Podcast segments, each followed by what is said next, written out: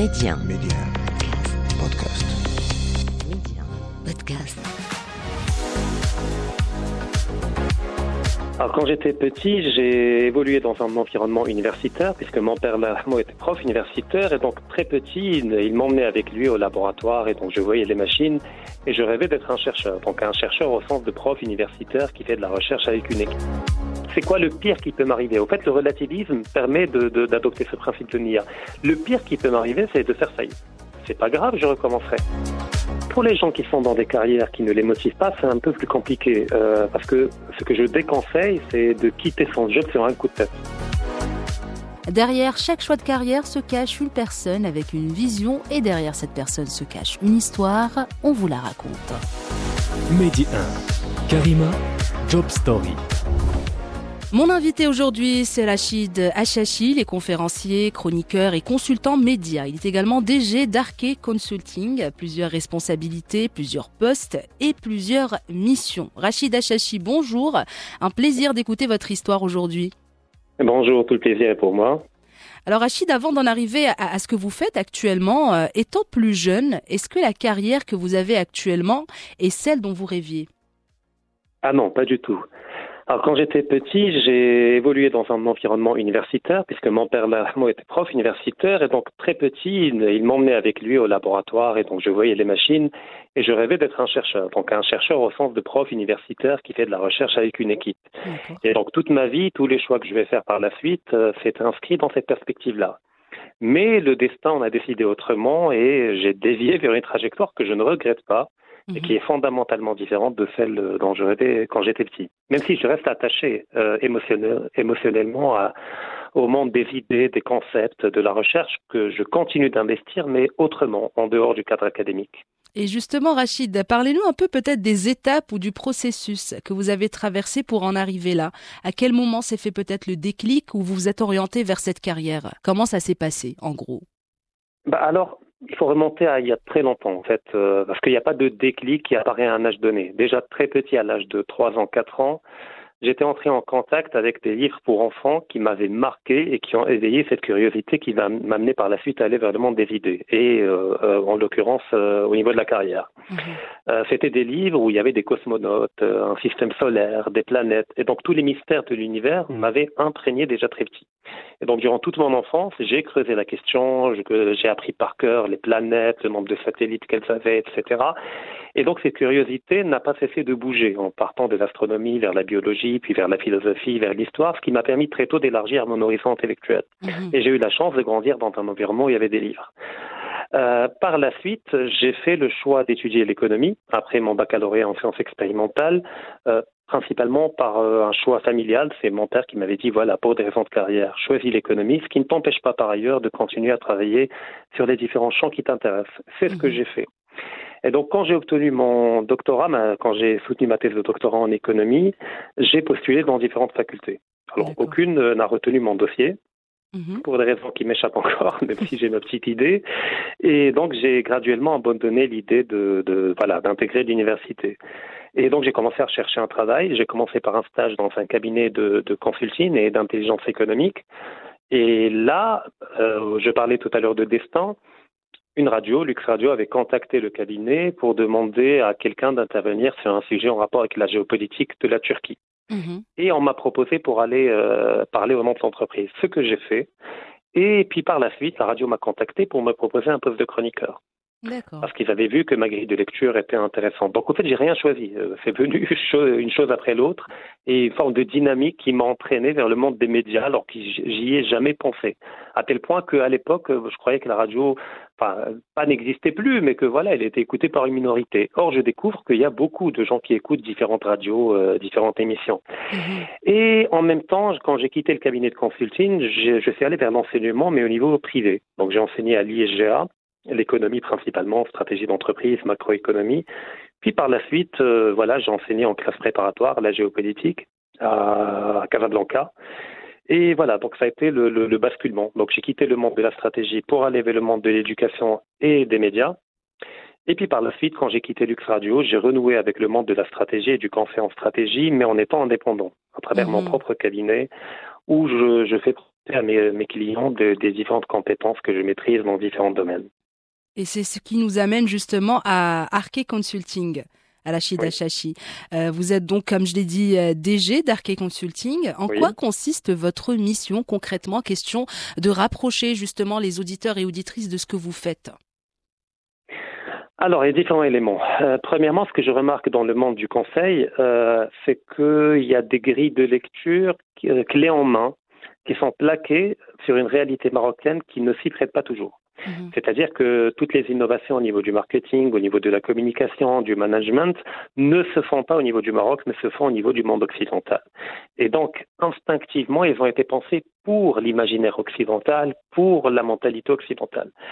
Ça ne veut pas dire qu'elles n'ont pas un certain degré d'efficacité au Maroc, mais je pars de l'idée qu'on peut l'améliorer si on est capable de forger nos propres indicateurs mhm. et nos propres grilles et clés de lecture en partant de la réalité marocaine. Pour l'adapter. donc, exactement, pour l'adapter, pour que cette réalité soit portée par les Marocains et pas plaquée sur mhm. les Marocains. Euh, et donc, cela réclame une fine compréhension de la sociologie marocaine, de l'anthropologie marocaine, de la psychologie marocaine pour forger les instruments les plus adéquats. Et donc, c'est ce qui me distingue globalement de certains de mes concurrents, c'est que je fais une sociologie profonde de, de la mentalité marocaine et puis j'adapte les outils en fonction de cette sociologie. Donc, on ne fait pas une publicité où on ne communique pas de la même manière quand on s'adresse euh, en Inde à des Indiens ou en Chine ou au Maroc ou au Brésil. C'est des imaginaires différents, des structures anthropologiques différentes et donc, pour raffiner et accroître l'efficacité d'une stratégie de communication, eh bien, il faut prendre, prendre en compte la réalité terrain, la réalité concrète euh, de la population cible. Donc là, c'est ce qui démarque principalement euh, mon approche. Le deuxième élément, c'est que j'essaie, dans la mesure du possible, de conjuguer efficacité et beauté et mhm. esthétique. D'ailleurs, le, slogan de Dark Consulting, c'est euh, une phrase de Victor Hugo la forme, c'est le fond qui émerge. Mhm. C'est qu'au fait, il ne faut pas séparer les deux beaucoup de cas dans les stratégies de communication, on se concentre au niveau de la forme en cherchant à maquiller quelque part ou à édulcorer le fond. Or, euh, une vraie stratégie de communication, elle, elle est fondée sur deux piliers. Sur le fond, qu'il s'agit des fois améliorer pour le rendre à la hauteur de l'image qu'on veut en donner, mhm. mais également la forme doit sublimer le fond et pas le maquiller ou, ou l'hypertrophier, alors qu'en réalité, il y a tout un travail à faire au niveau du fond. Donc globalement, c'est une approche très exigeante euh, que, que j'applique dans mon travail euh, qui prend en compte euh, tous ces éléments-là. En tout cas, Rachid Achachi, vous en parlez avec tellement de, de passion et de niaque, mais est-ce que vous avez rencontré des difficultés qui vous ont empêché d'avancer?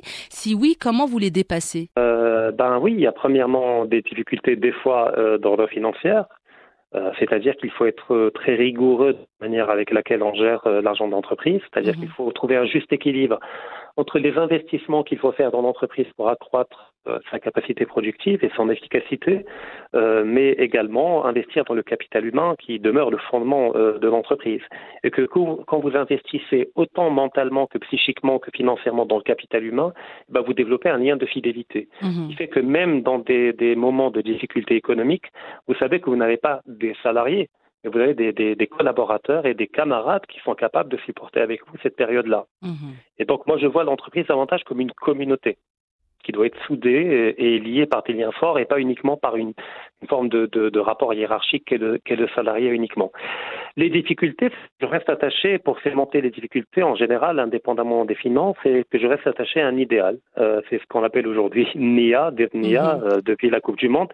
C'est que voilà, si on a la foi dans son projet, dans l'objectif qu'on veut atteindre, eh ben, déjà on est libéré de l'angoisse, de la faillite, des difficultés économiques. On se dit, mhm. c'est quoi le pire qui peut m'arriver? Au fait, le relativisme permet d'adopter ce principe de NIA.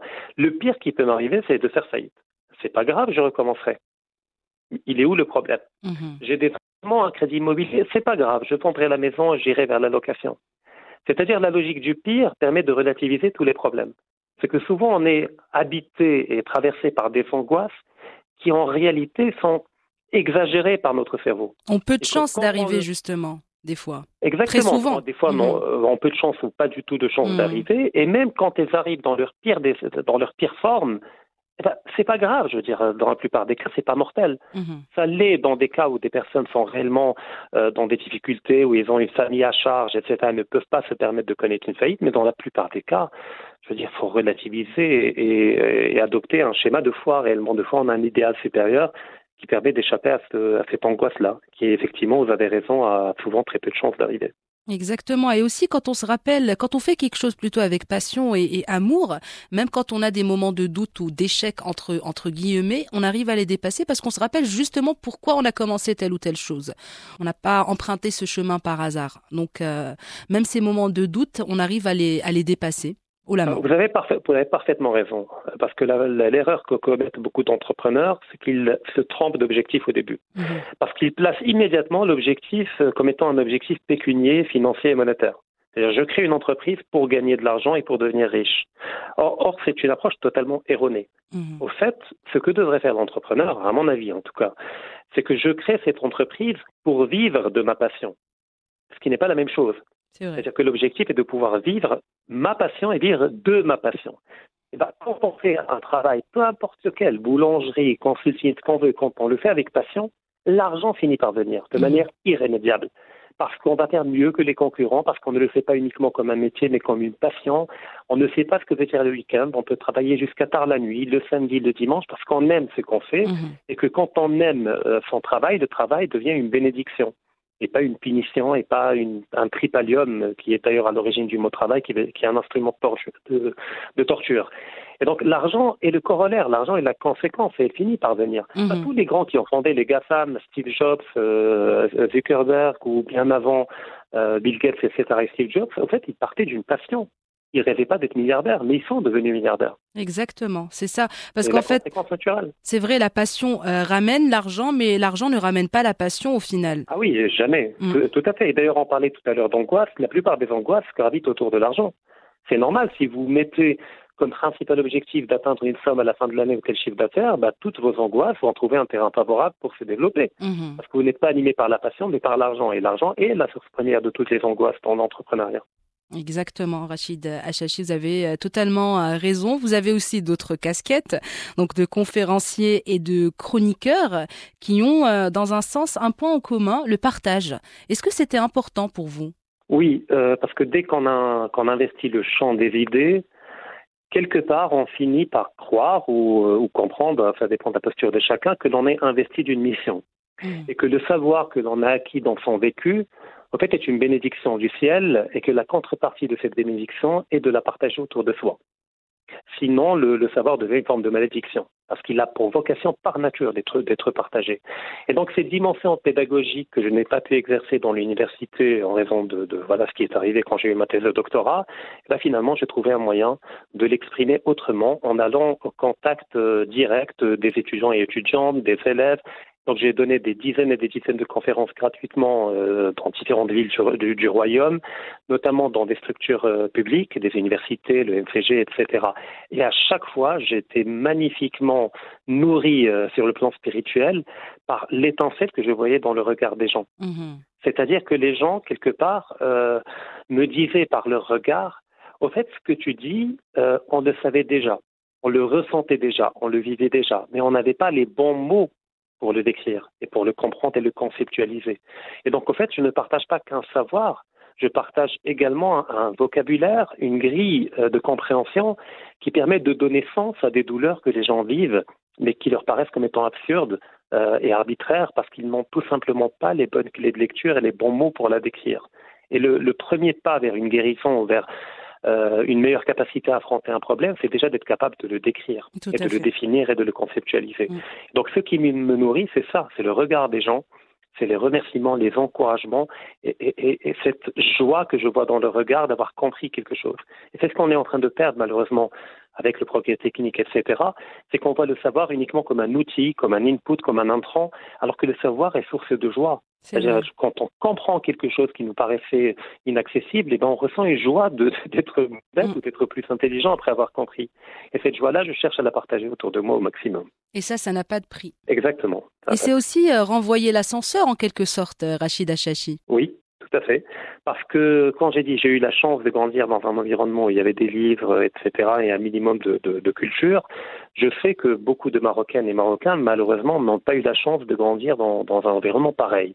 Et malgré cela, des gens dans des conditions infiniment plus défavorables que la mienne euh, dans le commencement, durant l'enfance, ont pu atteindre des niveaux intellectuels extraordinaires. Bien sûr. Euh, seulement, voilà, ils ont eu la chance de rencontrer euh, sur le- dans leur parcours de vie des personnes, des livres, des moments qui, euh, qui ont permis leur éclosion intellectuelle. Mhm. Et donc, ce que je cherche, c'est tout simplement à multiplier les possibilités pour les autres qui n'ont pas eu cette chance de l'avoir même tardivement. Il n'y a pas d'âge. Il n'est jamais trop tard, bien à la sûr. culture, à Mhm. l'art, à la philosophie à 30 ans, à 40 ans, à 50 ans. Dans le monde occidental, il y a des gens qui refont leurs études à l'âge de 50 ans. Bien sûr, il n'y a pas de On mal. commence depuis Au contraire. Ils Mhm. font des masters d'histoire, après ils deviennent écrivains même, ils écrivent des livres, etc.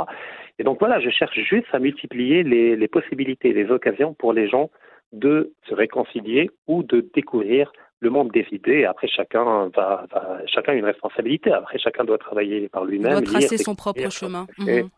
Tout à fait. Mais j'ai l'obligation de, de, de, de- d'essayer de tendre la main et de créer un terrain favorable à cela. Et alhamdoulilah, euh, ça marche. Il y a beaucoup de gens qui sont mis à lire, s'intéresser à des sujets euh, qui ne les intéressaient pas avant. Donc c'est la plus grande euh, récompense que, que je puisse avoir. Et c'est tout à votre honneur, euh, euh, Rachid Achachi. vous avez mentionné à, à plusieurs reprises l'environnement, donc la famille. Est-ce que vous pensez justement Oui. que l'entourage, donc que ce soit la famille ou même euh, voilà notre cercle d'amis, de connaissances, c'est important pour notre épanouissement professionnel? Euh, c'est un peu compliqué. Parce qu'en général, les gens euh, les plus brillants dans leur domaine, en général, ont rarement un environnement familial stable, équilibré, sympa, où tout est gentil, etc. Au contraire, dans beaucoup de cas, c'est des fois des névroses qui les amènent euh, à être plus performants et plus curieux euh, que les autres. Mhm. C'est qu'en fait, une, név- une névrose, c'est, enfin, elle est à double tranchant. C'est-à-dire, en même temps, c'est quelque chose qui, qui vous pompe votre énergie et qui peut après migrer en, en dépression nerveuse. Mais en même temps, c'est, c'est une forme de cheval qu'il faut apprendre à domestiquer et qui peut devenir une force. Mhm. C'est-à-dire qu'il y a beaucoup de gens qui ont fait euh, des études en psychologie, en psychanalyse, uniquement, pour trouver des réponses à des, à des problèmes qui sont propres à eux, à des problèmes d'ordre familiaux, etc. Euh, donc la névrose peut être un outil, un instrument capable euh, de- d'alimenter notre curiosité et notre quête de sens. Ça ne veut pas dire qu'il faut chercher la névrose, mais ça veut dire qu'il il ne faut pas entrer dans ce discours victimaire et misérabiliste en disant que j'ai échoué dans ma vie parce que j'ai pas eu le bon environnement. Mhm. Non, non, non. Vous pouvez réussir quand vous avez un bon environnement et que vous avez également un mauvais environnement familial. Euh, ça peut agir, ça peut vous affecter, mais il n'y a pas de, de déterminisme là-dedans. Tout Dans les deux cas, on peut réussir. Mais après, il est évident que quand on grandit dans un environnement où il y a des livres, où dans la maison on peut débattre, où le père ou la mère n'est pas un père ou une mère tyrannique euh, qui empêche l'enfant de s'exprimer, quand il y a des instruments de musique qui peuvent éveiller la curiosité de Mhm. l'enfant, quand euh, ce qu'il va regarder à la télé quand il est enfant, peut-être que les parents également ont, ont- ont leur mot à dire et qu'ils vont choisir les bons dessins animés qui vont éveiller la curiosité. Quand le vocabulaire dans la famille est plus ou moins riche ou dans l'entourage, tout cela est important. Ça joue. Fait qu'il y a Mhm. des différences en termes au niveau de la ligne d'arrivée. Mais il n'y a pas de déterminisme. C'est-à-dire, à un certain moment, le, le cerveau humain est très plastique et très souple. Et il est capable de rattraper grandement le retard dans les cas où les enfants n'ont pas eu cette chance. Bien sûr, parce que c'est très important. Et au final, c'est du cas par cas. Donc, ça dépend de chacun et son histoire et son background, etc. Exactement. Mais il n'y a pas de, de enfin, il oui, oui, il y a de mauvais et de bons départs, mais ça ne détermine pas. Disons que ce n'est pas l'unique facteur qui va déterminer Mhm. euh, au niveau de la ligne d'arrivée qui va arriver en premier et qui va arriver en dernier. Bien sûr. Et Rachid Achachi, peut-être votre plus grand rêve professionnel actuel, ça serait quoi? Quelque chose que vous voulez euh, réaliser ou concrétiser ou un objectif que vous voulez atteindre? C'est de pouvoir prendre ma retraite à 45 ans. D'accord. Je m'attendais à tout oui. à ça. Parce que moi, mon rêve, c'est de pouvoir me consacrer uniquement à la lecture, à l'écriture euh, et au partage du savoir. Mhm. Or, le fait est qu'on ne vit pas euh, d'air de- de- d'air pur et de Saint-Esprit. Je dire, certainement, il y a des factures à payer, il y a un vécu, et qui fait qu'il y a une partie de notre activité qui n'est pas totalement adéquate à ce dont on rêve, même Mhm. si on essaie de la vivre avec passion. Et que moi, mon rêve, c'est de me consacrer uniquement au savoir, à la culture, au partage, à l'écriture, etc. Bon, c'est un rêve, je sais très bien qu'il est irréalisable. On ne sait jamais. Mais voilà, je, oui, peut-être que je gagne au loto. Mais bah oui, on ne sait jamais non plus. voilà, exactement. Mais en tout cas, je, je nourris ce rêve-là. Peut-être pas à 45 ans, mais voilà, maximum 50 ans. Eh ben, c'est tout ce qu'on vous souhaite, euh, Rachida Chachi. À l'opposé, peut-être, euh, votre plus grand regret, si vous en avez, bien sûr au niveau professionnel Bien sûr. C'est de ne pas m'être euh, lancé dans l'entrepreneuriat plus tôt. C'est de mettre, euh, comment dire, d'avoir trouvé une forme de zone de confort dans le salariat pendant trop longtemps. Parce qu'en fait, il y a une peur, une forme d'angoisse, parce que dans notre culture, contrairement au monde américain et nord-américain, on a cette idée que ne peut aller vers l'entrepreneuriat que celui qui a un grand capital de départ, ou une mhm. famille, ou des réseaux, ou l'aime, etc. Mais c'est pas tout à fait vrai. Je veux dire, si on a une compétence que l'on a travaillée et qu'on arrive à en faire une passion, on peut avec très peu de moyens aujourd'hui, avec le statut d'auto-entrepreneur, avec différents moyens, se lancer dans l'entrepreneuriat avec un métier et une passion. Je regrette d'avoir perdu des années. Enfin, je regrette à moitié parce que même le salarié vous apprendre des choses. Mais disons que j'aurais aimé faire l'entrepreneuriat beaucoup plus tôt. Mhm. C'est mon principal regret.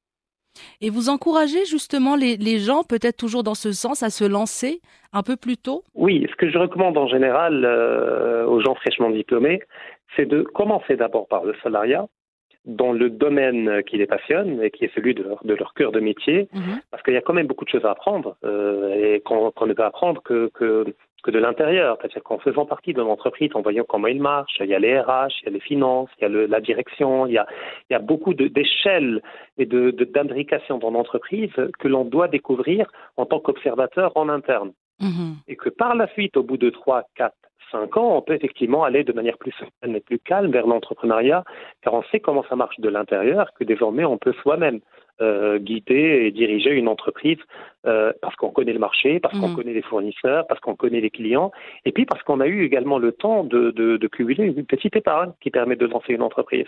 Parce qu'un étudiant, une étudiante fraîchement diplômée, a priori, euh, dans la majeure, majeure partie des cas, n'a pas d'épargne, n'a pas de capital mhm. premier. Mhm. Et le salariat permet, par un schéma d'épargne, d'accumuler un petit capital pour se lancer pour l'entreprise. Et donc, capital et expérience peuvent être acquis par un passage par le salariat. Mais effectivement, il ne faut pas s'éterniser dans le salariat. Le plus tôt possible, il faut apprendre à créer sa propre entreprise quitte à commencer par l'auto-entrepreneuriat. D'accord. Et, toujours dans la continuité, peut-être, question de récapituler même ce que vous venez de dire à l'instant, des petits conseils pratiques pour les personnes qui nous écoutent actuellement. Alors, euh, c'est une question que je pose euh, à, tous mes invités qui ont soit euh, peur de se lancer justement dans leur propre projet, et qui ont du mal à trouver leur vocation, ou qui sont coincés dans des carrières qu'ils n'aiment pas. Qu'est-ce que vous pouvez leur dire plutôt à ces personnes, question de les motiver, pourquoi pas? Alors pour les gens qui sont dans des carrières qui ne les motivent pas, c'est un peu plus compliqué euh, parce que ce que je déconseille, c'est de quitter son job sur un coup de tête sans avoir préparé un plan alternatif. Mhm. Euh, ce que je leur recommande, c'est de continuer dans leur métier qui les ennuie profondément, parce qu'il y, a quand même des impératifs financiers, ils doivent payer des factures, etc., mais de travailler sur soi et d'investir euh, dans soi-même à travers des formations, quitte à le faire le week-end, quitte à le faire le soir dans des écoles spécialisées, etc., afin de préparer la mue ou le déplacement vers un autre métier qui les passionnerait davantage. Et entre-temps, de chercher un emploi et de trouver, de passer des entretiens, ne jamais quitter un emploi sans avoir un autre emploi déjà à portée de main. Et entre les deux, il y a tout le travail qu'il faut faire sur soi-même c'est-à-dire d'améliorer ses compétences, mmh. euh, d'aller euh, au contact des cas pratiques, du réel, de rencontrer les bonnes personnes, de s'entourer des bonnes personnes qui vont être capables de nous attirer vers ce milieu. Et surtout, le conseil primordial aujourd'hui, c'est de bien travailler le branding personnel au niveau des réseaux sociaux. LinkedIn, c'est pas fait uniquement pour départager, pour partager comme on fait aujourd'hui des photos de chiens, etc. Mmh. LinkedIn, c'est votre vitrine. C'est-à-dire que si vous travaillez, imaginons, euh, dans l'assurance, mais que vous êtes passionné par, je sais pas, le droit, eh ben, en attendant de vous former dans le droit euh, commercial, etc., partagez sur LinkedIn des articles, des vidéos en rapport avec la thématique qui vous passionne. Mhm. Quand vous partagez ces articles, eh ben, dans le statut qui va accompagner l'article, donnez votre analyse, votre opinion.